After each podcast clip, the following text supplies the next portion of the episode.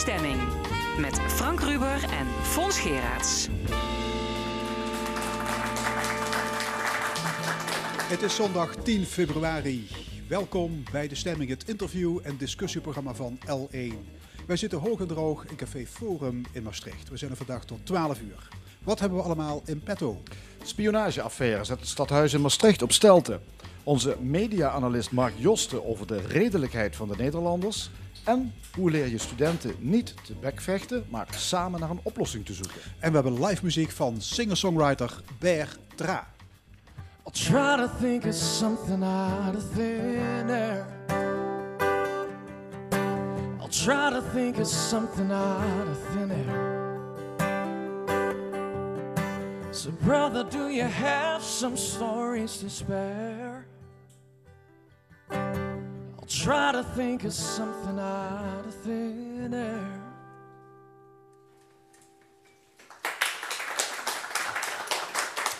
Heisa in Maastricht. Dinsdag wordt een extra gemeenteraadsvergadering gehouden over wat de spionageaffaire is gaan heten. Wat is er aan de hand? Bestuurders waren van plan om ambtenaren die kritisch zijn over de oprichting van een gezamenlijk dienstenkantoor te ontslaan. Dat bleek uit uitgelekte notulen van een vergadering. Het detectivebureau werd ingeschakeld om het lek te vinden. Dat bureau bekeek 41 mailboxen en ondervroeg ambtenaren nogal intimiderend. Is hier sprake van onbehoorlijk bestuur? Wat is de achtergrond van dit langlopende conflict? En wat gaat er dinsdag gebeuren? Aan tafel Manon Fokke, fractievoorzitter van de PvdA, en John Gunter van Groep Gunter. Van de coalitiepartijen wilde niemand komen. Maar jullie zijn er wel, welkom allebei. Uh, dinsdag, ja, dus dan buigt de gemeenteraad zich over de spionageaffaire. Aanleiding daarvan is een vergadering op 1 maart over een gezamenlijk dienstencentrum van Maastricht, Heerlen en Sittard-Geleen. En VVD-wethouder John Aarts van Maastricht, die was daarin blijkbaar zo kwaad dat hij wilde nagaan of hij dwarsliggende ambtenaren kan ontslaan. De nood was blijkbaar erg hoog. Uh, ja, uh, in dat dossier uh, gaat het eigenlijk al jaren alle kanten op en is eigenlijk het college het niet eens met ondernemingsraden, met bonden. dus eigenlijk zie je dat daar al wel sluipend een conflict aan de hand was. maar dan moet je je wel altijd realiseren als bestuur dat je natuurlijk uiteindelijk wel ja, bestuur van de stad bent. Dus je kunt heel boos worden omdat werknemers gebruik maken van hun rechten. Maar werknemers hebben wel die rechten. En zeker als jij overheid bent, ja, dan heb je wel een voorbeeldfunctie als werkgever. Je bent niet zomaar een standaard werkgever. Dus ja, zeker ook vanuit die voorbeeldfunctie uh, is de vraag... hoe kan dit zo escaleren met dan een vergadering... Hè, waar dit gezegd zou zijn. En het laatste nieuws is dat het stadhuis zegt... Uh, het was niet wethouder Aarts die dit heeft gezegd kunt je wel afvragen, maakt dat wat uit? In een ja. vergadering hè, met Sittard Geleen, met Heerlen... Uh, wordt gewoon iets gezegd over werknemers van Maastricht. Van ja, als ze lastig zijn, uh, zullen ze dan ontslaan. Ja, is dat de manier waarop wij uh, met werknemers omgaan? Ja, ver verbaast ja. jullie dat, dat, dat dit gezegd is, blijkbaar? Ja, dit verbaast mij zeer zeker. Want ik denk ook... En, ik zelf kom ook uit een vakbond-generatie. Uh, en uh, het enige wat ik altijd vind is dat de mens is je duurste kapitaal. En daar ga je goed mee om. En als je een conflict hebt, en ik heb meerdere conflicten ook als uh, voorzitter van een ondernemingsraad gehad met mijn bestuurder. Dan ga je om de tafel zitten en dan ga je uitpraten. En dan ga je ze niet op een achterbakse wijze gewoon de e-mails controleren. Niet alleen van drie potentiële mensen waarvan je verdenkt dat zij lekken. Maar je gaat veertig en misschien wel meer mailboxen ga je lichten. Nou, dit is voor mij een onbehoorlijk bestuur, want je kunt niet meer praten met je, met je werknemers, je kunt niet meer uh, over de tafel gaan door te zeggen van jongens, laten we even kijken waar het probleem zit. Laten we dit even als fatsoenlijke mensen oplossen. Dit is gewoon een hele achterbakse zaak. Ja, er was even inderdaad de discussie, heeft John Aarts, wethouder van Maastricht, dit nou zelf bedacht? Of heeft iemand anders het hem gesouffleerd? Maakt het voor u iets uit? Nou, het maakt voor mij in zoverre niks uit als zij gesouffleerd wordt. Hij is de uitvoerder. Hij is de verantwoordelijke. En hij moet nou ook zijn verantwoording nemen. Ja. Dat was een overleg op 1 maart 2018. De, daar werden conceptnotulen gemaakt en die conceptnotulen die zijn uitgelekt. Althans, dat is maar de vraag. Zijn ze nou gelekt of zijn ze niet gelekt? Ja, dat is, ja. Uh, dat is een hele interessante vraag. Want daar zegt eigenlijk de second opinion, zegt het advocatenkantoor ook... ja, dat is maar de vraag of dat werkelijk gelekt is. Of dat juist Hè, want die notulen zijn op den duur getoond door mensen uit de ondernemingsraad aan de gemeentesecretaris en aan de burgemeester. Het is maar helemaal de vraag of dat lekker is, of dat zij heel netjes vanuit hun positie, hè, vanuit ook hun positie richting werknemers, eigenlijk deden wat ze moesten doen. Namelijk richting burgemeester en gemeentesecretaris een signaal geven van jongens, wij hebben notulen gekregen, daar staat iets heel ernstigs in. Uh, werknemers zijn in gevaar. Wij willen de melding van maken um, dat dit natuurlijk niet kan. Dus eigenlijk heel netjes. Ik bedoel, um, een slechte ondernemingsraad hè, stapt, bij wijze van spreken meteen naar de krant. Hè, duwt een envelop door de bus. Ze hebben het heel netjes intern gehouden. En wat gebeurt er dan? Dan, dan vindt er een soort ja, onderneming plaats met rechercheurs waarvan je denkt, ja, Barbertje moet hangen. En het ging, meer, het ging het stadhuis kennelijk meer om het feit hè, dat zij vonden dat er gelekt was, dan dat het over de inhoud ging van wat daarin staat. Terwijl de inhoud is gewoon schrijnend. Dat kunnen we gewoon, dat kan je niet accepteren dat, dat een, een, overheid zo over zijn werknemers spreekt. Ja, want de indruk werd gewekt dat het inderdaad ging om een onderzoek naar het lekken. er is een recherchebureau ingeschakeld dat uh, ambtenaren ondervraagd heeft en ook computers van, uh, van ambtenaren heeft onderzocht. Maar de vraag is, kan het ook niet gericht zijn op juist op die criticasters, om die op het spoor te komen? Waar ging dat onderzoek nou eigenlijk om? Ja, dat zou je ook als uh, tweede vraag kunnen stellen natuurlijk. Uh, als je het niet eens met elkaar kunt worden en je gaat het op een hele achterbakse wijze, voor wat ik dat nog altijd achterbaks vind, ga je dus mensen uh, bespioneren laten door een, een bureau waarvan je de mens overigens niet op de hoogte staat. Want laten we eerlijk wezen, hier in Nederland, we leven ook in een rechtsstaat.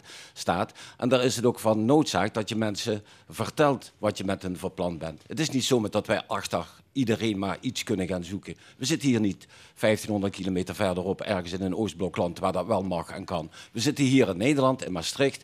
En hier behoor je je mensen fatsoenlijk te informeren wat je met hen gaat doen. Ben je niet met elkaar eens, ga je vertellen wat je met gaat doen. Dus daar ligt ook wel de vraag. Wat, wat, wat, is er allemaal gebeurd? Er zijn mailboxen gehackt. Hè? Dus op een gegeven moment een recherchebureau ingeschakeld. Wie wist ervan dat dat recherchebureau uh, werd ingeschakeld? Uh, ja, daar, daar zegt men van dat alleen de gemeentesecretaris het wist. Hè. Er wordt gezegd, ja, de gemeentesecretaris uh, handelde namens het bevoegd gezag. Dat is het college. Kan dat? kan alleen de gemeentesecretaris een recherchebureau inschakelen dat op de werkvloer 41 mensen gaat bespioneren? Nou ja, dat is ook de vraag. Want uh, kijk, de, de gemeentesecretaris mag een aantal dingen hè, uit zijn eigen functie, zullen we maar zeggen. Um, maar het advies luidde al van, nou, dit is politiek allemaal heel erg gevoelig. Um, dan zegt eigenlijk het, het mandaat, hè, wat een gemeentesecretaris wel mag, zegt gewoon feitelijk heel erg, dit gaat buiten eigenlijk de orde van wat de gemeentesecretaris alleen mag doen. Um, dus dat is al vraag 1. Waarom heeft die gemeentesecretaris dit dan alleen gedaan? Uh, maar het kan natuurlijk nooit zo zijn dat je de hè, per 1 februari uh, vertrokken gemeentesecretaris nu eigenlijk alle schuld geeft. Want de gemeentesecretaris handelt altijd namens het college. Dat, die schuld hè, of, of die verantwoordelijkheid die is op geen enkele manier uh, weggenomen bij het college. Dus het is veel te simpel dat het college zegt van ja, het was de gemeentesecretaris. Ja, zometeen wil ik even komen bij de politieke consequenties die dit zou kunnen hebben. Misschien toch eerst even uitleggen, wat is er eigenlijk gebeurd in die, in die periode? Er zijn mails gecheckt, hè, mailboxen van ambtenaren. Weten we hoeveel? 41, dat getal heb ik genoemd? Ongeveer 41, ja. ja. Maar dat kunnen er ook meer zijn hoor, want je kunt namelijk ook een mailbox beheren met een aantal personen vanuit de vakbond of vanuit de ondernemingsraad. Dus misschien zijn het er wel meer geweest. Wie weet. Je hebt altijd weer contact met andere mensen via die mails. Dus Precies. Zie je ook. En er zijn ook ambtenaren blijkbaar ondervraagd op de werkvloer. Ja, schijnbaar. En u zegt achterbaks, dus u bent het u vindt het nou, als ik de afgelopen periode terugga en hoe vooral de, de oppositie in uh, deze gemeenteraad heeft moeten knokken en moeten vechten om stukken boven tafel te krijgen. En zelfs nu nog dat we maandag mogen we op audiëntie komen bij de wethouder om stukken in te zien van een rapport Hofman. Wat schijnbaar ook weer heel erg vertrouwelijk zou kunnen zijn. Wat wij dus ook niet kunnen gebruiken om de waarheid weer op tafel te krijgen. Ja, ik vraag me toch wel allemaal af wat er gebeurt. Ja, maar nou Fokke PvdA, weet u hoe die verhoren op de werkvloer zijn gegaan? Nou ja, als we de verhalen mogen geloven, hè, er stond natuurlijk afgelopen week ook iets in de krant. Hè, dan zegt uh, een van de ambtenaren gewoon van ja, ik dacht dat ik naar een feestje van een collega ging. En dat is toch niet te veel. Maar A, dat je niet weet, hè, dat je niet op de hoogte bent gesteld, ook als ondernemingsraad en vakbond. Hè? Want laten we niet weglopen voor het feit dat juist ook ondernemingsraden en vakbonden een bepaalde bescherming genieten. Hè? Dus dat is al A. Hoe kan het dat je uh, uh, zomaar ook uh, e-mails bent gaan checken van ondernemingsraden en vakbonden? Terwijl je ook al een rechtszaak hebt lopen. Hè, want er liep op dat moment een rechtszaak tussen de gemeente en de ondernemingsraad bij de ondernemingskamer. Die, die, die zaak eh, heeft de gemeente Maastricht overigens ook verloren. Dus het gaat al om een groep waarvan we met z'n allen ook in het kader van de wet hebben afgesproken. Dat is niet zomaar een groep. Nou, dan ga je eerst 41 mailboxen uh, lichten, want laten we elkaar niks wijsmaken. Hè. Er wordt gezegd op hits. Ja, maar die hits zijn eerst wel in al die mailboxen gezocht. Nou, vervolgens kennelijk bij, in een aantal mailboxen hebben ze verdachte zaken uh, gezien, denk ik dan maar. Nou, en die mensen zijn vervolgens ook nog eens verhoord. Uh, terwijl ze dachten dat ze dus naar een feestje gingen, kregen ze ineens een gesprek met de ja. rechercheurs. En die ambtenaren zeggen dat dat er niet heel erg prettig aan toe is gegaan. Nee, terwijl je met een fles wijn onder de arm naar de receptie loopt, word je daar in een kantoortje apart gezet. Ja. Als een crimineel ja. word je opzij gezet. Ja. Er is ook nog een second opinion geweest van een advocatenkantoor. Ja, het lijkt wel echt een, een thriller, hè? Echt, echt flikker maar ja, En uit, dat, uit die second opinion is uiteindelijk weer gebleken dat er niks aan de hand is. Althans, er is niet gelekt. Nee, precies. En dat is ook de vraag die wij hebben. Leg ja. het ons maar uit. Ja. Laat maar zien ja. wat wel en wat niet is. Ja. Zo'n Gunther van, uh, van groep Gunther in de, de gemeenteraad. Uh, de politiek is nu aan de beurt. Dinsdag uh, komt de gemeenteraad bij elkaar om hierover te praten. Wat wil u aan de weet komen? Ja, wat wij aan de weet willen komen is hoe het hele verhaal in zijn waarheid in elkaar steekt. En wie nou de schuldige is van dit hele verhaal. Want dat blijft voor ons toch wel een beetje onduidelijk, want er wordt geschoven met pionnen. Ja, wat, wat is vraag 1? Wat is de belangrijkste vraag? Ja, laten we die dinsdag van stellen. Oh, die wil u nog die prijs geven? Nee, die gaan nog niet prijs. Laten we die dinsdag stellen. Dan, uh, maar nog Eén ding wil ik wel nog ja, even okay. kwijt, uh, voordat onze tijd om is. Wat ik ontzettend jammer vind is, en daar zie je ook aan hoe de verhouding in de gemeenteraad op dit moment gesteld is geworden. Ik zie hier aan tafel niemand van de coalitie zitten. Nee. Weten zij meer als ons? Krijgen zij andere info als ons? Ik vraag het me af. Waar ja, zijn nee, ze? De vraag is ook, wie gaat u, nou, uh, wie gaat u aanspreken? Wethouder Aarts die uiteindelijk, of die in eerste instantie die opmerking maakte over de aanpak van die ambtenaren, die zit ziek thuis. Um, ja, er zit wel een uh, natuurlijk andere wethouder, uh, Jim Jansen. Die gaat nu over de portefeuille. Is, is, het, is hij. Nou, het, het, maakt mij eigenlijk niet zo heel erg veel uit. Want uh, ik denk dat het slechtste wat we kunnen gaan doen, hè, is als je hier ook een coalitie-oppositieverhaal van maakt. Ik zou het echt diep te triest vinden als de 39 raadsleden in de gemeente Maastricht Hè, dit uh, met de mantel der co coalitieliefde uh, bedekken, zal ik heel eerlijk ja, zeggen. het is hè, natuurlijk al een dingetje van de coalitie, want ze komen niet. Ja, ja nou, maar, maar, dat vind ik er ook zo jammer aan. Kijk, ik snap dat je een coalitieakkoord uh, met elkaar hebt en dat je daar op betrouwbaar moet zijn. Ik weet hoe dat werkt, dus dat hoeft men mij allemaal niet uit te leggen. Maar dit is wel een kwestie die een coalitie overstijgt. Dit gaat erom, hoe vind je dat je als overheid met je werknemers om moet gaan. Dus de, de, het college mag de vraag beantwoorden hè, en dan niet um, zoals het antwoord nu een beetje lijkt te luiden. Ja, het was een onjuiste weergave in de notulen. Bijna een jaar later is dat ineens het verweer. Nou, dat had je dan toch ook een nou, jaar geleden is... uh, kunnen zeggen, zeg ik heel eerlijk. En daar hoort nog bij. Um, bedenk echt dat het ons ook niet makkelijk wordt gemaakt. Vorige week donderdagavond kregen wij gewoon echt een mailtje dat wij het hele dossier, het was al zwart gelakt. Wij konden het hele dossier uh, tijdens openingsuren van Moze Forum komen inzien in een kamertje met twee ambtenaren van de gemeente erbij. Uh, wij mochten geen foto's maken, wij mochten alleen maar aantekeningen maken. Is dit echt de openheid en transparantie in de gemeente Maastricht anno 2019. Dan vind ja. ik dat echt diep, diep, maar dan ook diep triest. Ja, u, ik word daar heel erg ongelukkig van. Ja, ja ik hoor u nog de vraag stellen, uh, is die opmerking wel echt gemaakt? Hè? Want in eerste instantie de opmerkingen van wethouder Aarts... dat die ambtenaren zou aanpakken en ontslaan... stond in het concept natuurlijk, is verdwenen in de, oorspronkelijke, in de officiële notulen. Maar wethouder Mekels van de gemeente Sittard Geleen, die daar dus bij zat bij dat overleg, die zegt vrijdag in de Limburg in de krant dat het wel degelijk gezegd is. Ja, maar ook daar heb ik wel een vraagtekentje bij, want een stukje verder in datzelfde artikel zegt hij dus wel heel lang geleden. Ja. Maar ik vind het. Maar je kan zich wel herinneren dat het gezegd is. Een hele rare opmerking van hem en ja, hij heeft dat gezegd. Ja, ja maar laten we het ook heel duidelijk zijn. Er ligt ook gewoon um, hè, diezelfde notulen maken dat ook duidelijk. Er ligt een rapport van een advocatenkantoor. Uh, waar ook werkelijk wel juridische vragen hierover zijn gesteld. Wij hebben dat rapport ook opgevraagd. Het wordt niet ontkend dat dat rapport bestaat. Maar ja, uh, het hoeft u niet te verbazen. De oppositie of de hele gemeenteraad krijgt dat rapport gewoon niet. Nee. Burgemeester Pen te Strake gaat over integriteit. Zij lijkt afwezig in deze hele affaire? Nou ja, dat is wel een interessante. Uh, kijk, de burgemeester gaat natuurlijk niet alleen maar over integriteit van ambtenaren. Hè. In 2014 is er in Maastricht ook een rekenkamerrapport geweest. Als het gaat om, om ambtenaren, uh, dan kan de gemeente er ook voor kiezen om dat soort integriteitskwesties eigenlijk neer te leggen uh, bij de wethouder PNO. Dus ik denk dat het een hele snelle conclusie is. Hè. Wij zeggen altijd ja, burgemeesters gaan over integriteit. Daar kun je als gemeente um, wel aparte afspraken over maken. En daarom denk ik ook dat het goed is om het hele college aan te spreken. Want de vraag is wel, hè, welke rol, toen zij die iPad met die conceptnotulen voor zich kreeg, ja, welke rol heeft ze toen gespeeld? Is ze bij wethouder Aarts binnengelopen en heeft ze gezegd, zeg, uh, vertel eens even, uh, is dit werkelijk uh, gezegd uh, in een vergadering? Is het werkelijk zo dat met hè, wethouders van ambtenaren van Sittard Geleen en Heerlen erbij, is het werkelijk zo dat, dat, dat onze ambtenaren eigenlijk, ja, dat er met ontslag wordt gedreigd? Nou, dat is wel één vraag die aan de burgemeester te stellen is. Ik begrijp dat toch de burgemeester ook nog benadrukt heeft, John Gunther, dat het lekken strafbaar zou zijn. Ja. Het lekken wat dus niet gebeurd is, maar... Ook daar zeg ik mijn vraagtekens bij, want is het wel lekken? Ja. Is het überhaupt nee, wel lekker? Waar, achteraf niet. Vertrouwelijke stukken? Maar, maar, welke, maar achteraf wat vindt u van de dus- rol van de burgemeester in deze? Nou, wat dat betreft sluit ik helemaal bij mijn oor aan. En dan denk ik van, uh, laten we dat uh, dinsdag maar door haar laten uitspreken wat haar rol is geweest. Hoe is het gegaan met die iPad? Uh, heeft zij aangekend van, nou, dit is zo zwaarwegend en dit kun je of dit kun je niet doen? Dat willen jullie weten. Komt er een motie van wantrouwen dinsdag? laat ik zo zeggen, wij horen van verschillende partijen uh, dat als dit eigenlijk uh, uh, ja, het verweer blijft, zal ik maar zeggen, dat het verhaal eigenlijk iedere keer net iets anders is. Hè? notulen bestaan, bestaan wel, passages bestaan niet, rapporten van advocatenkantoren bestaan wel. Ja, ja. Het is een soort, ja, het leest af en toe als een hele slechte klucht.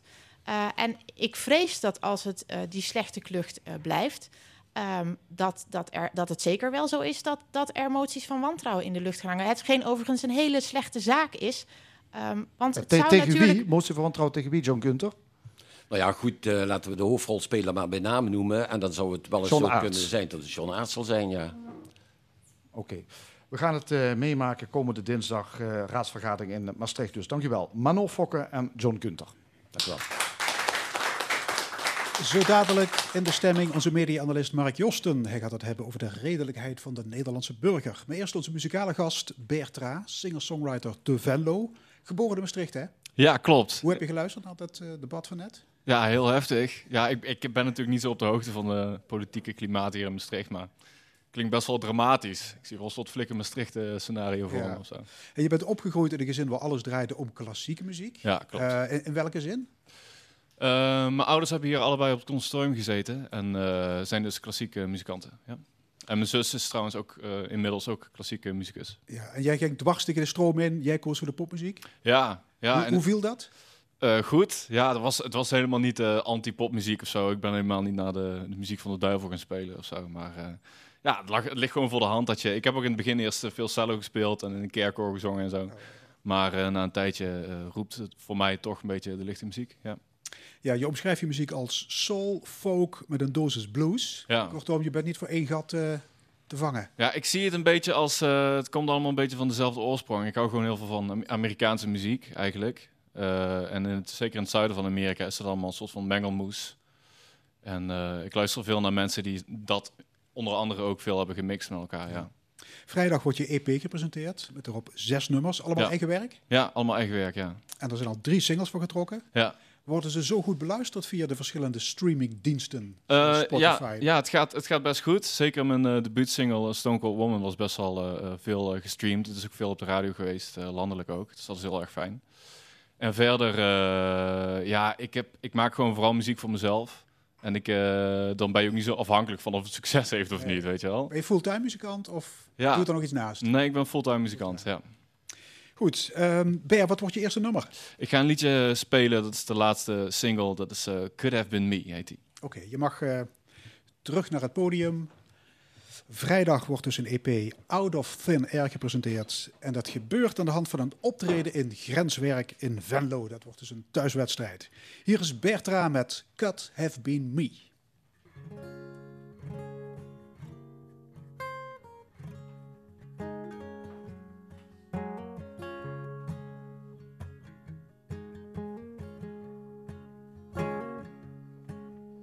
Who is that guy that you were singing about? 'Cause it could have been me. It could have been me.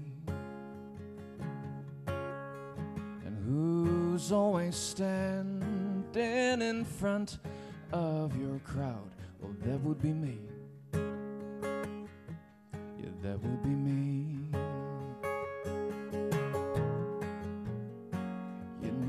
Write me back, I'm waiting. I guess you haven't found the time.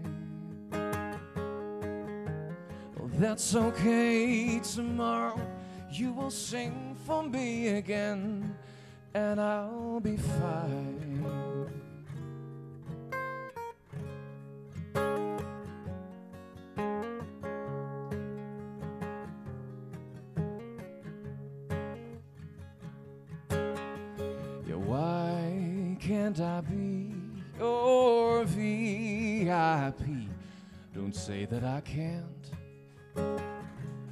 Don't say that I can't.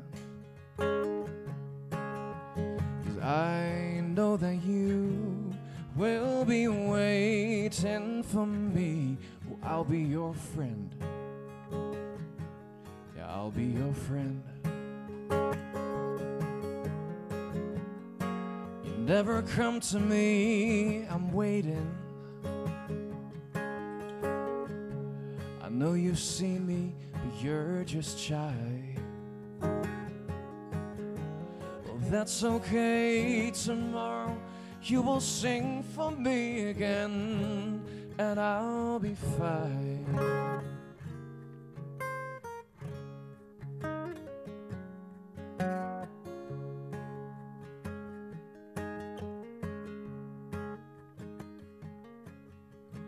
Who is that guy you were singing about? Cause it could have been me. It could have been me.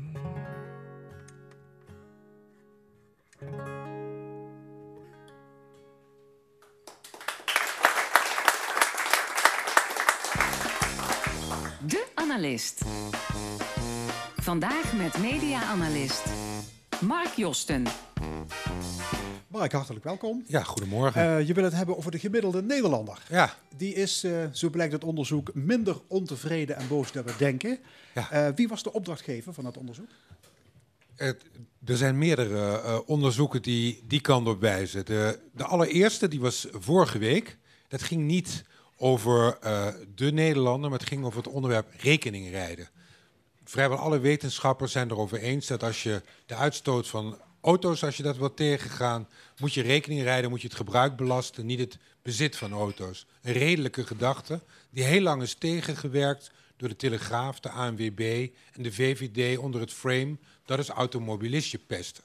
Dat is succesvol tegengehouden, maar wat blijkt nu uit onderzoek? Zelfs VVD'ers zijn veel redelijker dan je denkt, zijn ook voor re rekeningrijden en alle Nederlanders zijn daar in meerderheid ook voor, terwijl maar 20% is. Dit was een aanleiding voor de club waar ik zelf voor werk, om ook eens te kijken van hoe zit dat? En we hebben Motivaction, een ander Ja, onderzoek. je bent hoofdredacteur van Human, Ja, ja. Omroep Human. Dus Ja. Omroep Human dacht, we gaan ook eens eh, Dat was- onderzoek instellen. Ja, het, was, en het, het, het had ook te maken. Kijk, wij, wij zijn al heel lang bezig met eh, het belang van luisteren. We gaan komende week gaan we ook een luistermarathon organiseren. Waarin allerlei bekende Nederlanders niet gaan praten, maar gaan luisteren. Dus we dachten, hoe belangrijk vinden Nederlanders luisteren?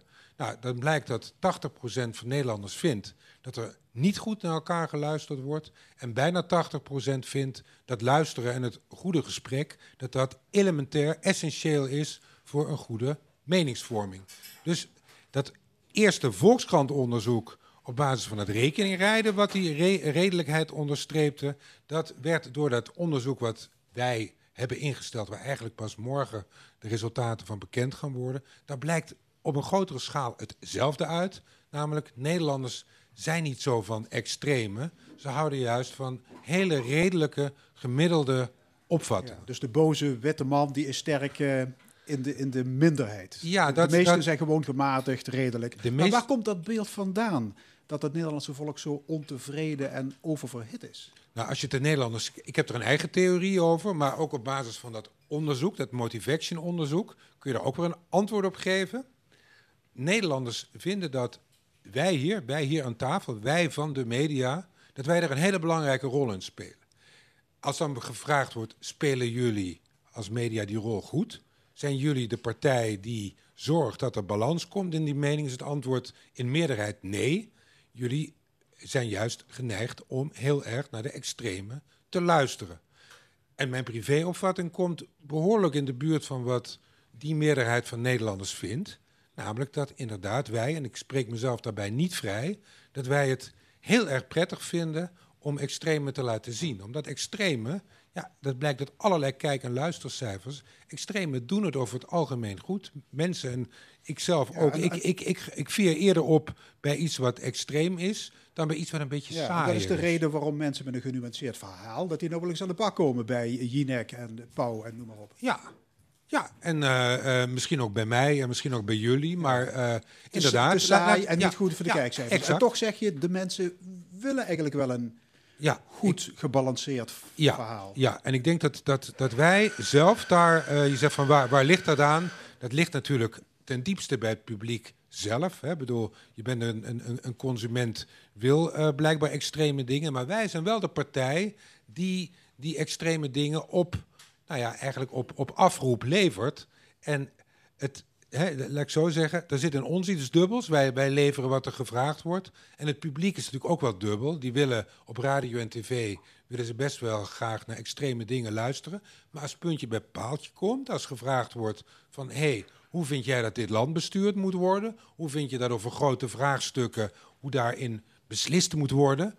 Dan kiezen ze toch liever voor iets saais, voor iets gemiddelds, dan voor iets extreems. En maar die vorige week zat hier een grote groep gele hesjes. Ja. Nou, de kleine minderheid van de Nederlandse bevolking. Ja. Die, die kun je toch moeilijk eh, niet uitnodigen. Nee, Ik bedoel, moet, is toch een- nee eh, ik- kijk, ik, ik zeg niet dat je ze niet moet uitnodigen. Ik denk alleen dat dit aan ons een soort oproep is om de balans erin te brengen. Dat als jij, eh, ik noem eens wat, voor die ene keer dat je die gele hesjes uitnodigt, en laat ik even met een natte vinger roepen dat zij voor 10% van de Nederlanders staan. Dan vind ik dat je 1 op de 10 keer is het zeer terecht dat je dat geluid laat horen. Maar misschien die andere negen keer is het goed om ook hele andere geluiden te horen. En die soms wat saaier zijn dan onze vrienden met, Ja. eh, met de gele truitjes aan. Maar het, het beeld hè, dat het Nederlandse volk zo ontevreden Ja. is, wordt dat ook bepaald, mede bepaald door de social media? Ja, kijk, Daar, wordt over het algemeen toch flink gekankerd op wat de elite genoemd wordt. de sociale media die hebben een enorm versterkend effect. Kijk, dat er altijd al verdeeldheid is geweest, dat er altijd in media interesse is geweest voor extremere verhalen, dat, dat gaat al honderd jaar terug. Alleen door die social media is iedereen is een, een mediabedrijf geworden. Iedereen is een zendertje geworden. En de reactietijd is heel snel. En snelle reacties zijn vaak emotionele reacties. Dus we, we zijn in een enorme centrifuge van emoties terechtgekomen. En we laten ons daardoor meesleuren. Terwijl, nogmaals, als het gaat om het nemen van beslissingen, als het gaat over politiek, bedrijfsleven, het milieu. Ik denk dat je dan gewoon af en toe eens tot tien moet tellen en kijken wat is de rationele, afgewogen beslissing die genomen moet worden. Ehm, ja, over ehm, rationele Nederlanders en over die, gewone Nederlanders gesproken. Eh, deze week was er volop discussie over een onderwerp, denk ik, wat iedereen wel gezien heeft. Dat was het klimaatspijbelen. Ja. Heel veel eh, scholieren, jongeren, die in Den Haag eh, aan de bak gingen met, ik vond het wel opmerkelijke affiches ook wel, of hoe noem je dat, spandoeken en dergelijke. Wat is, wat is jou opgevallen als je kijkt naar de, de berichtgeving over deze groep? Nou, wat mij opviel was dat het een beetje terugging naar de tijd van de verzuiling. Je zag weer echt eh, heel duidelijk de, de linkse en de, en de rechtse media. Je zag wel een soort kampen ontstaan, waarbij, nou ja, eigenlijk wat we, wat we traditioneel zien als de linkse media, die waren nog wel gematigd. Maar je had een hele linkervleugel, die zag je op de social media opnieuw weer, eh, waarin gezegd werd van ja, ehm, eh, het, het verwijt, hè, wat, wat deze jongeren gemaakt werd, van ja, jullie eten hamburgers, jullie maken vliegreizen, eh, wat sta je nou te demonstreren? Die hele linkse mensen vonden dat die vraag niet gesteld mocht worden. Nou, dat vond ik behoorlijk bezopen. Uh, want kijk, ik, ik, ben, ik sta zelf ook sympathiek, moet ik zeggen, tegenover de klimaathervormers. Maar ik ben zelf ook niet helemaal consequent erin. En ik vind het heel terecht dat ik daarop aangesproken word. Want het is veel te makkelijk om te roepen van Hully in Den Haag hebben het gedaan, of Brussel, of Poetin, of, of Trump, of, of wat dan ook. Dus die eigen verantwoordelijkheid is ook belangrijk. Aan de andere kant, aan de rechterzijde, en dan heb ik het over de Telegraaf, aan, over Baudet en anderen, daar zag je dat ook het complotdenken, dat kregen we ruimte. Hè. Dat, er waren dus mensen die met bedragen kwamen dat het duizend miljard zou kosten, de, de hele klimaatoperatie. Nog absurder, dat die jongeren dat die gestuurd zouden zijn met een opdracht uit Brussel of met financiering uit Brussel van de EU. Sloeg natuurlijk helemaal nergens op. En die, die extremiteit, die is mij opgevallen. Terwijl in essentie gaat het natuurlijk over een buitengewoon belangrijke en opnieuw redelijke discussie tussen redelijke mensen. Ja, maar ik zag zelfs wel die redelijke media ja. die toch jongeren ook achtervolgden met de vraag van uh, ga je naar de McDonald's, uh, ja. Maak je inderdaad wel eens een vliegreis en dergelijke. Terwijl ik denk als er mensen op het Malieveld staan om te demonstreren voor voor iets meer loon, uh, daar wordt nooit gekeken van kun jij wel echt rondkomen met het loon wat je hebt. Soms daar wordt die vraag niet meteen gesteld. Dus er, er zat wel iets in. Ja, daar- kijk, het zijn jongeren, Ja. dus kijken, eh, is het wel oprecht wat ze willen? Ja, nou kijk, allereerst, ik, ook dan nog vind ik dat je die vraag moet kunnen stellen. Ik blijf altijd voor die privé-verantwoordelijkheid. Aan de andere kant, en dat vind ik wel heel erg voor de jongeren pleiten. ehm, die jongeren die zijn er echt met oprechte gevoelens naartoe gegaan. Het zijn, het zijn tieners. Toen ik zelf tiener was, toen eh, heb ik ook voor van alles gedemonstreerd. En echt, gelukkig zit, zit mijn vader zit hier nog in de zaal, die kan het beamen. Ik was niet geïndoctrineerd door mijn vader of door wie dan ook. Dat was pure oprechtheid dat ik ging demonstreren. Deze jongeren staan er vanuit echt oprechtheid. Ze vinden het hun wereld, die vinden ze van belang. Maar alsjeblieft, laat ook deze jongeren, laat ze ook volwassen omgaan met de terechte kritische vraag: wat doe je er zelf aan?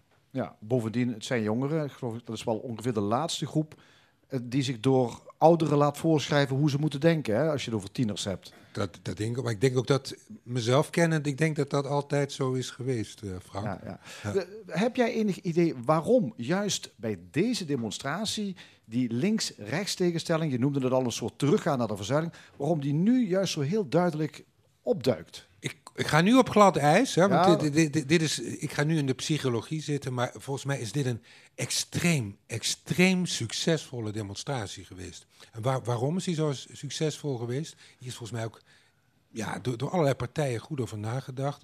Kijk, ehm, die jongeren die, die, die, die, die, die geven iets kwetsbaars aan. Die, die zetten echt het, het, het belang van deze kwestie heel erg goed op de kaart. Het is hun wereld. Je ziet het aan Mark Rutte, die heel lang toch een beetje op de Klaas Dijkhoff-lijn van de, de, de VVD, die heeft niet zoveel met klimaat. Die moet nu toch dit heel serieus nemen. Je zag het gisteren op het eh, CDA-congres. Die CDA-jongeren, die ook heel erg voor het klimaat waren, die kregen opeens een podium. Men is op de allerextreemste partijen na, de, de middenpartijen, die merken door die jongeren, ja, we kunnen toch niet nee zeggen tegen de toekomst. Het is extreem gevoelig en omdat het zo extreem gevoelig en goed gespeeld is, is volgens mij ook de polarisatie hierom hoger geworden. Het belang wordt opeens heel erg groot, want dat klimaat is vanaf afgelopen week, denk ik, voorgoed echt op de, op de politieke kaart gekomen. En- Ja, en terwijl dat toch ook niks met links of rechts te maken zou moeten Nee. hebben, denk ik. Nee, en sterker, dat, eh, eh, als je de geschiedenis eh, bekijkt, klimaat is helemaal eh, nooit een, een echt linkse hobby geweest. Allerlei partijen, links en rechts, hebben zich over dat eh, klimaat druk gemaakt. Alleen, het, gaat, het komt af en toe met golven, dan is het een tijdje in het middelpunt van de belangstelling, dan even niet. En ik heb het gevoel dat nu, dat dit echt, en daarom is het zo gevoelig, dat dit echt het breekpunt is. Vanaf nu komt het permanent op de agenda. Het wordt geen golfje meer. Dankjewel voor je analyse, Mark Josten. U luistert naar L1, meer speciaal naar de stemming. Zometeen Teun Dekker, hoogleraar Liberal Arts. Maar eerst nogmaals zanger-gitarist Bertra. Hij gaat spelen het nummer Stone Cold Woman.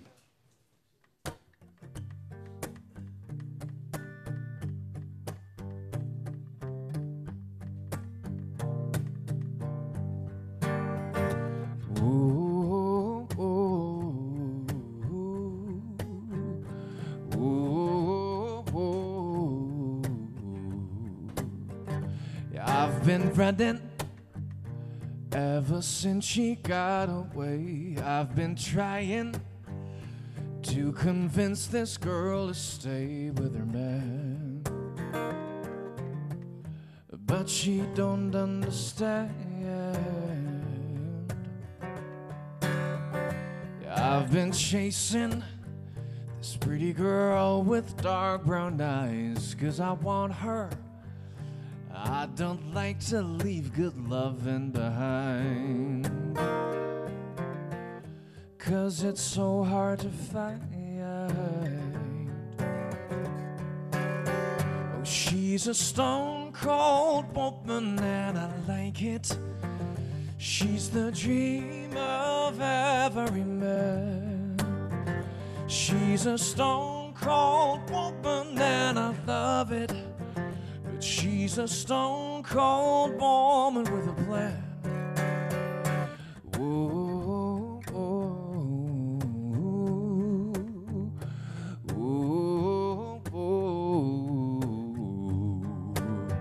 Oh, yeah, you left me at an unexpected time. It's getting dark out. I don't like to be alone in the night. If it's alright, oh, won't you let me kiss you? Just one more time and I'll be gone. But I bet you'll be wanting more by the time that I'm done. Yeah, we've only just begun. Oh, she's a stone cold woman, and I like it. She's the dream of every man.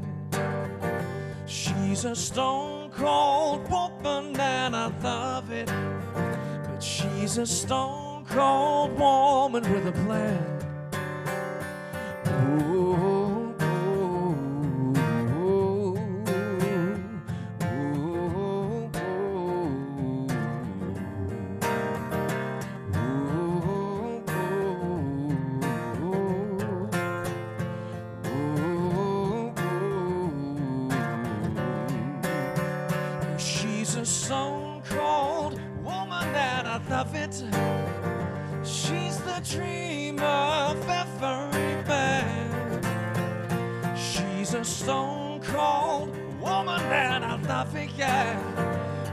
She's a stone cold woman with a plan.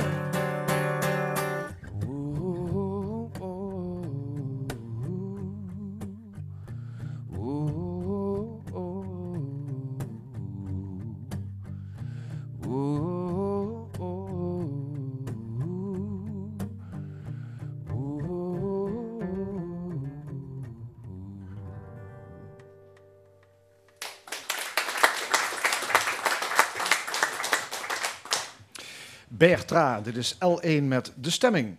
Vorige week hield Teun Dekker zijn inauguratie, ofwel zijn eerste speech als hoogleraar Liberal Arts aan de Universiteit Maastricht. Dat is een relatief jonge studierichting, vandaar dat Dekker elke mogelijkheid aangrijpt om daar te promoten.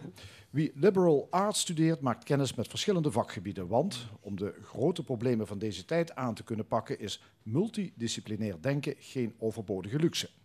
Je leert hoe je moet samenwerken en hoe je een democratisch gesprek moet voeren. Aan tafel Teun Dekker, hoogleraar Liberal Arts and Sciences. Meneer Dekker, goedemorgen. Goedemorgen. Een student die eh, kiest voor liberal arts, die kan zelf zijn pakket samenstellen. Ja. Waar kan hij uit kiezen? Uit sociale wetenschappen, uit natuurwetenschappen en uit geesteswetenschappen. Eigenlijk alle wetenschappelijke disciplines, alle manieren om naar de wereld te kijken, hebben we beschikbaar. En studenten kunnen dus heel erg nadenken, wat zijn de issues waarin ik geïnteresseerd ben? En wat heb ik nodig om daar iets zinnigs over Ja. te zeggen? Dus het is een beetje cherrypicking. Je doet wat van dit, je doet wat van dat. Nou ja, Hoe voorkom je dat het een samengeraapt zootje wordt? Nou, daarom gaan we met studenten het gesprek aan. Het is niet kies maar wat, het is waar ben ik echt in geïnteresseerd? En wat heb ik nodig om daar iets zinnigs over te zeggen? Bijvoorbeeld klimaat, hè, waar we het net over hadden. Ehm, ik ben geïnteresseerd in klimaatverandering. Dan moet ik iets weten van het klimaat, ecologie, biologie, scheikunde. Maar ik moet ook iets weten over hoe ik mensen tot ander gedrag kan aanzetten. Daar heb ik psychologie voor nodig. Hoe gaan we dat betalen? Economie. Hoe gaan we dat in een juridisch jasje gieten, zodat we dat kunnen uitvoeren? Nou, opeens heb je het recht nodig. Dus al die dingen komen eigenlijk bij elkaar.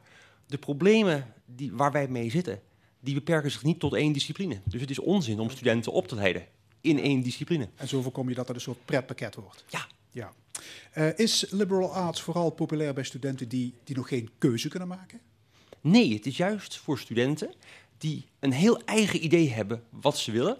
En eigenlijk bij een reguliere studie daar, daar niet lekker uit de verf kunnen komen. Hè? Ik ben geïnteresseerd in klimaatverandering. Moet ik nou rechten studeren? Of psychologie? Of ecologie? Geen van die studies dekt het helemaal. Ja. Bij ons kunnen je ze dat helemaal dat, maken. dat u generalisten opleidt en geen, pardon, geen specialisten.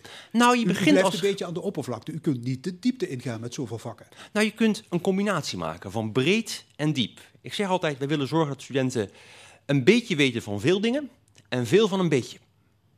Ja. Je wil een brede basis. Nou, exact, het is de T. Hè? De brede basis en dan op één punt waar je echt geïnteresseerd bent, de diepte ingaan. U heeft eh, 600 studenten, Mhm. afkomstig uit maar liefst 55 landen. Nou, dat mag je een multiculturele studentenpopulatie Mhm. noemen. Hoe weten ze Maastricht te vinden? Nou ja, stu- studenten die op zoek zijn naar dit soort onderwijs, die praten met elkaar. Dus heel vaak zien we dat studenten zeggen, ja, ik was in Hamburg, ik was op een feestje en daar sprak iemand over zijn studie en dat vond ik zo leuk, dat wilde ik ook. Of ik was in Parijs of ik was in Barcelona en ik, ik, ik sprak met iemand in een, eh, bij een bijeenkomst over het klimaat of wat dan ook. En dan komt dat gesprek op gang. Dus die liberal arts opleidingen die zijn dun gezaaid in de wereld. Ja, in Europa begint het nu pas echt te komen. Ik bedoel, in Nederland hebben we er nu tien. Ehm, en Nederland loopt voor. Eh, Europa is dat een heel stuk minder. Maar ik denk dat het echt de toekomst is. Ja. Dus als er een kort geding tegen de Universiteit Maastricht wordt aangespannen tegen de verengelsing, Mhm. dan vindt u dat eh, nogal ridicuul. Nou ja, kijk, die 55 nationaliteiten. Hè? dat ten eerste. Maar ik zou ook willen zeggen, hè, er wordt vaak gezegd, die, die verengelsing maakt het Nederlandse cultuur, verdunt die. Maar eigenlijk ga je je pas realiseren wat het is om Nederlander te zijn als je een ontmoeting hebt met de ander. Dus op het moment dat je in gesprek gaat met iemand die niet is zoals jij, realiseer je je pas wie je zelf bent. Dus ik denk dat ook onze Nederlandse studenten zich veel bewuster worden van wat het is om Nederlander te zijn door die ontmoeting met de ander. Mag ik liberal arts een ehm, geëngageerde studie noemen? Gericht op de grote problemen van deze tijd. U noemde al het klimaatprobleem. Ja, want ehm, kijk, liberal arts is historisch gezien, komt het uit de Romeinse tijd en uit de Griekse tijd. Eh, dat was het, de artes liberalis, de kunst van het vrij zijn. En het was het- onderwijs wat gegeven werd aan burgers. Aan mensen waarvan we verwachten dat die in de toekomst een rol gaan spelen in de samenleving en in het bestuur. En daarom hadden de Romeinen en de Grieken, die, daar moeten we mensen voor opleiden, voor die rol als burger. En studenten die ook die rol als burger heel erg actief willen oppakken, die nou, voelen zich bij ons vaak thuis. Ja, u, u zei in die intrede van vorige week... Our, democracy, our democracies are not doing well. Mhm. Wat is er mis met onze democratie? Nou, democratie is een heel bijzonder soort gesprek. En dat is een ander soort gesprek dan we meestal hebben. En ik ben een beetje bang dat we vergeten zijn of verleerd zijn hoe we een democratisch gesprek moeten voeren. Sta me toe om even het verschil uit te leggen. Stel je voor, ik wil jou mijn auto verkopen. Ehm, dan hebben wij een bepaald soort gesprek. Dan wil ik graag dat jij zoveel betaalt en ik, jij wil graag dat je zo min mogelijk betaalt. En dus gaan we onderhandelen. En ik ga zeggen, mijn auto is heel mooi en hij heeft eigenlijk niet heel veel kilometers gelopen en er is helemaal niks mis mee. En nou, jij gaat zeggen van, nou, volgens mij is het niet zo. hmm, hmm, hmm. En zo onderhandelen we hè, naar een middenprijs. Maar je kunt ook een gesprek hebben met het gezin. Waar gaan we naartoe op vakantie? En dat is een ander soort gesprek. Dan ga je niet elkaars eh, ideeën proberen zwart te maken. Nou, de democratie eh, lijkt veel meer op het, het autogesprek dan op het waar gaan we naartoe op vakantiegesprek. En dan krijg je een heel vervelend soort democratie. Die gaat over winnen en verliezen. Die gaat over, nou, hoe, meer het, hoe beter het met mij gaat, hoe slechter het met jou gaat. En ja, dan komen we er niet uit. Ja, dus je kunt tevreden zijn met, met de helft als compromis. Je kunt ook zeggen, laten we proberen met z'n tweeën daar voor de volle 100% achter, Exact. achter te staan. Exact. Zoiets? Ja. Ehm, ja, studenten krijgen geleerd hoe ze moeten, moeten samenwerken. Dan komen we eigenlijk op het terrein van de, van de empathie, Ja. van, van wellevendheid, Ja. de verbinding. Ja, dat is ontzettend belangrijk om dat gesprek niet te hebben. Kijk, op het moment dat wij tegenover elkaar staan, gaan we elkaar onszelf ingraven in onze positie. En je wil juist dat studenten van elkaar leren. Ik zeg altijd, ehm, studenten moeten meer van elkaar leren dan van mij. En dat is ook de reden waarom eh, het hoorcollege eigenlijk volstrekt uit de tijd is. We doen het nog wel, omdat de wetenschap heel traditioneel is. Maar ja, daar leren studenten niet van luisteren naar elkaar en niet van elkaars ervaring. En dat is juist wat, wat zo belangrijk is. Ja, het conflictmodel leidt tot niks. Nee, echt niet.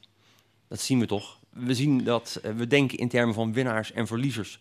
En ja, dan, dan heb je altijd verliezers. Ja, En dat moet je precies. Als je het politieke debat van de laatste tijd volgt over klimaat, kinderpardon, migratie, dan is samenwerking niet het eerste wat, wat bij je opkomt. Hè? Het is allemaal vliegen, afvangen, scoren. Ja. En dat is dus het probleem. We gaan eerst bedenken wat vinden we goed, wat is ons eindresultaat, wat we idealiter willen bereiken. En dan gaan we pas met elkaar praten. Dus we gaan eerst in onze eigen kring onze eigen belangen uit zitten denken. En dan gaan we pas met elkaar in gesprek. En Maar ik ben bang dat dat alleen maar erger wordt. ja, en dat En moet deze iets aan week doen. gingen twee Kamerleden bijna met elkaar op de vuist. Erg, hè?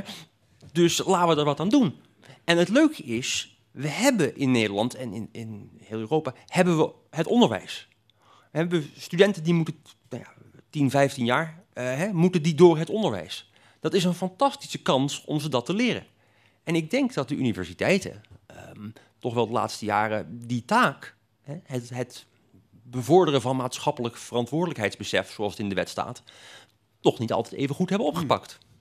Dus u zegt, het onderwijs moet eh, eh, jongeren opleiden tot Burger. betrokken Ja, burgers. het gaat niet alleen maar om een, een baan Ja. of om, om wetenschappelijke excellenties. Allemaal belangrijk, snap ik helemaal. Maar we hebben ook een taak in het opleiden van Ja, burgers. maar goed, in het primair onderwijs gebeurt dat al, denk ik, via kringgesp- kringgesprekken. Eh, voortgezet onderwijs ook. Ja. Maar het hoger onderwijs laat het. Absoluut, absoluut. En dat is heel raar. daarom eigenlijk zou moeten beginnen op die leeftijd. Hè? Nou, exact, want dat is het moment dat je als individu, als student, echt een rol gaat spelen in een maatschappij. En daar ook verantwoordelijkheid voor nemen. Dus dat is een heel mooi moment. En daar komt ook nog iets bij, de psychologie. Kijk, dit gevoel van empathie, dit kunnen denken van, nou, dit is wat ik vind, maar ik kan me ook voorstellen dat iemand anders iets anders vindt. Dat is iets wat in je hersenen zich pas ontwikkelt, zo rond je twintigste. Dus je kunt dat gesprek pas gaan hebben op je twintigste. Of daaromtrent. U heeft de afgelopen tijd heel veel gesprekken gevoerd met uw internationale studenten. Met welk doel? om erachter te komen wat hun onderwijs betekent voor hun. Kijk, ik kan hier wel een mooi verhaal houden over, nou ja, dit is wat mijn onderwijs allemaal doet en het onderwijs leidt echt burgers op. Maar dat is mijn fantasie, nou niet mijn fantasie, maar dat is mijn, ehm beetje mijn wensdenken, laat ik eerlijk zijn. Dus ik wilde graag weten, goh, studenten, hoe beleven jullie dit nou? En hoe zien jullie eh, het onderwijs dat jullie krijgen, dat het jullie verandert? En dat het jullie klaarmaakt voor dat democratisch gesprek? Eén student die zei, eh, voor deze studie had ik over van alles en nog wat een mening. Nu als student heb ik geen enkele opinie meer en twijfel ik over alles. Is dat winst? Ja, want daar begint het gesprek, het democratisch gesprek. De twijfel is de basis van ik weet niet wat het antwoord is, jij ook niet, maar laten we nou eens kijken of we daar samen uit kunnen komen. Als ik een gesprek inga met het idee van dit is de waarheid, iedereen die een andere mening heeft is per definitie verkeerd en het doel van mijn gesprek is om jou te laten zien hoe dom jij bent, dan krijg je geen goed democratisch gesprek. Als ik een gesprek inga met, nou ja, dit is een hele complexe zaak, ik weet het eigenlijk niet, maar misschien jij ook niet, maar laten we er samen naar kijken, krijg je een totaal ander gesprek. Een veel beter gesprek. Ik wil even terug naar die afbladderende democratie. Eh, ja, het is bekend dat bij verkiezingen de opkomst niet hoog is, met uitzondering van de Tweede Kamerverkiezingen. Eh, vinden we democratie zo vanzelfsprekend dat we haar verwaarlozen? Ja, en dat is heel gevaarlijk, want democratie is niet vanzelfsprekend. Slechts 39% van de mensen op deze planeet woont in een echte democratie. En het gaat Nog ieder geen jaar 40% van de Nog geen 40% en het is al acht jaar aan het dalen. Dus we moeten niet denken dat het vanzelfsprekend is. Hè? We hebben democratie in Nederland, nou ja, sinds 1919 misschien, 80 jaar. Dat is een heel klein stukje. En we moeten niet denken dat het eh, niet uit elkaar kan vallen. Hè? Kijk naar Oost-Europa. 89, grote omwenteling. Al die landen zijn democratisch geworden. En ze hebben alle democratische instellingen gekregen. Parlementen, presidenten, vrije pers, de hele dingen. En 30 jaar later ehm, zie je dat het toch afbladdert. En dat mensen niet eh, hun rol in het systeem kunnen vervullen. En dat is ook wel weer een falen van het onderwijs daar, vrees ik. Aan de andere kant, ja, gele hesjes gaan de straat op. Engeland is in de ban van, van de brexit. Jongeren demonstreren tegen klimaatverandering. Populisten rammelen aan de poort van Europa. Mhm. Eh, burgers zijn niet apathisch. Nee, want ze zitten in het confronterend gesprek. Eh, En we zijn met z'n allen, dat is niemands schuld, we zijn met z'n allen beland in een cultuur waarin we denken, nou, democratisch debatteren is opkomen voor je mening. Democratisch demonstreren is je punt maken, met de vuist op tafel slaan. Oh, dat vinden we lekker. Oh, dat scoort. En het is ook lekker. En het scoort ook. Maar wat doe je daarna? Dus we moeten eigenlijk eh, op zoek naar een nieuwe democratische cultuur. En je kunt zeggen, je hebt de hardware van de democratie, de Tweede Kamer, de verkiezingen, de wetten, de procedures. Maar je hebt ook de software van de democratie, de, de houding en, en de ideeën die we in ons hoofd hebben als we de democratie ingaan. Ja. En daar En ik- gaat het om. Die software die moet worden opge, Exact. opgepoetst. Exact, en Ja. daar is het onderwijs fantastisch voor. Ja, u bent afgestudeerd aan de beroemde Oxford University. Is dat Ja. de bakermat van de liberal arts? Niet helemaal, het komt vooral eh, uit Amerika. Oxford is eh, wel heel erg het idee, de basis van het Harry Potter gevoel. Het college gevoel. Het nou ja, collegegevoel, het idee ja. dat je een universiteit, dat moet niet een soort anonieme leerfabriek zijn, maar dat moet een kleine gemeenschap zijn van, nou ja, 4, 5, 600 eh, mensen, waarin studenten met elkaar gaan leren leven. En met elkaar dat gesprek aangaan. Hè? Je Is, wil- is, een, is een goed college een, een soort performance? een goed college is een soort performance, maar dat maakt het ook wel heel erg gevaarlijk. Want het is heel lekker om als docent een, een performance te geven met heel veel grapjes en heel veel dingen. Maar je moet oppassen dat je de student dus niet verdrukt. Dat de student niet denkt, ja, dit is heel grappig. Oh ja, wauw man. Ehm, en dus ophoudt met, voor zichzelf na te Ja, denken. maar u hè. heeft wel eens gepleit voor meer podiumkunst in de universitaire opleiding. maar vooral voor de studenten zelf. Hè? Juist door ehm, een rol te spelen, een andere rol te spelen, leer je wat andere mensen denken. Wij hebben eh, een prachtig debatproject in januari. Daar moeten studenten een maand lang debatteren over iets. En ik zeg al tegen de studenten, nou ben je voor of tegen? Als je eigenlijk voor bent, dan moet je doen alsof je tegen bent. Want dan leer je de andere kant. Teun Dekker, onderwijsfilosoof en hoogleraar Liberal Arts and Sciences. Hartelijk dank. En tot zover de stemming van vandaag. Er is geen tweede uur, want we moeten plaatsmaken voor betaald voetbal. Graag tot volgende week zondag. Dan wederom hier vanuit Café Forum in Maastricht. Nog een mooie zondag.